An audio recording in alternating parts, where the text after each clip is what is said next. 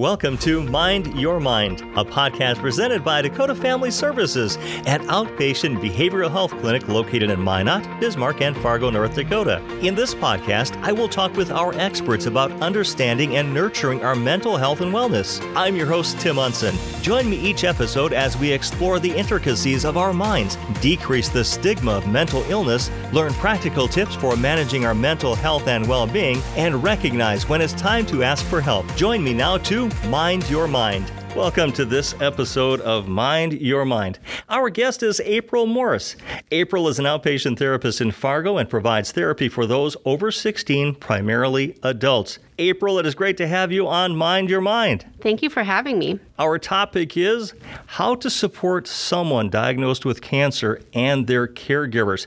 However, before we get to the topic, there's a question I ask all guests on Mind Your Mind Why do you do what you do? I think it's always hard to answer this question because there's a lot of reasons why I do what I do, but I do love to teach. I like to teach new skills and help people figure out how to overcome obstacles. And I'm always learning. I'm learning things from other people, and it's really humbling and rewarding to be part of somebody else's story or their journey.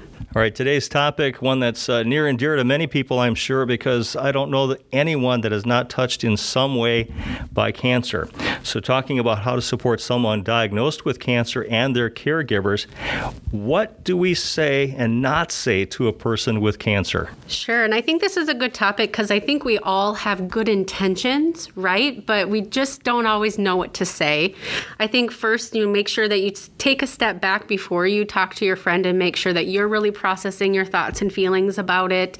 Um, maybe look up a little information because then when you do talk to this person, um, you know, you want to make sure the focus is on them and not answering your questions or making you feel right more comfortable. So, some of the things to say would just be, you know, I'm thinking about you. I care about you. I'm sorry this has happened to you. I think what's hard, you know, and I don't want to say it's something not to say, but I think it's hard. A lot of people just say, let me know if I can do anything for you.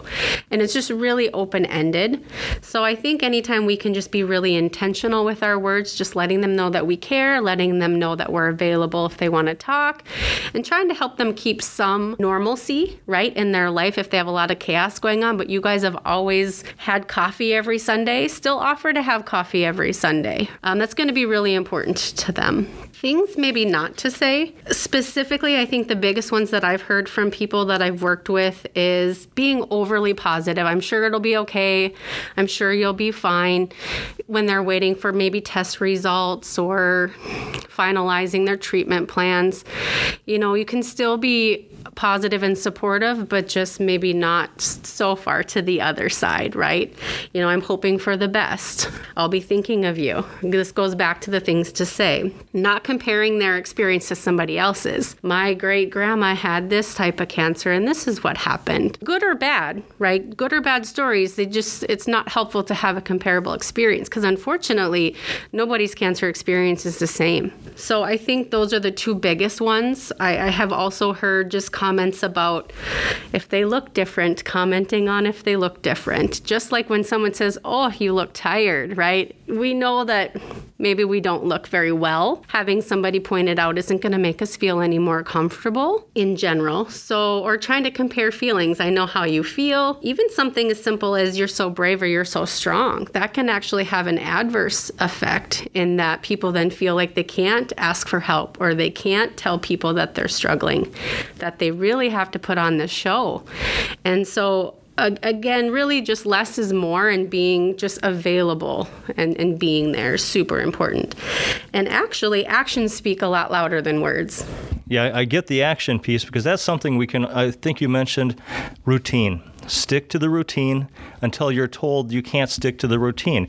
Treat them normally, treat them like you would every day because they are the same person just going through a tough situation, but you need to be there for them.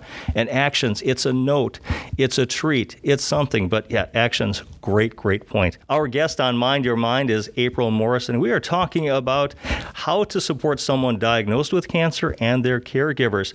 So, what are some common misconceptions when a person has finished their treatment? Yes, this is something that I often would see people in ongoing sessions about or in support groups is they're still trying to adjust to, you know, what oncology calls as a new normal. They're trying to just adjust to what is this like because they may still have some physical side effects from their treatment. Um, they're always going to have kind of some lingering fears and anxiety, right, of recurrence. So for them, their life is ever changed. It doesn't just go back to the way that it was. So for people, sometimes might say, "Well, your treatment's done now, right? You're you're doing okay, right?" For them, it's it's not ever going to be the way that it was, and I think it's just important to acknowledge that.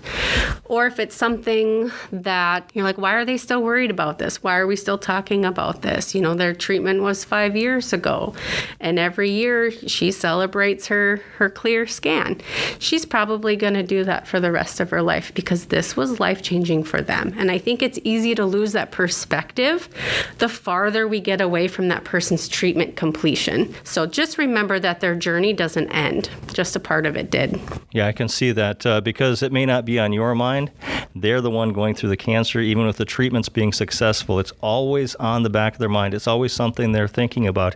Now, some ways that we can show our care and support for that person.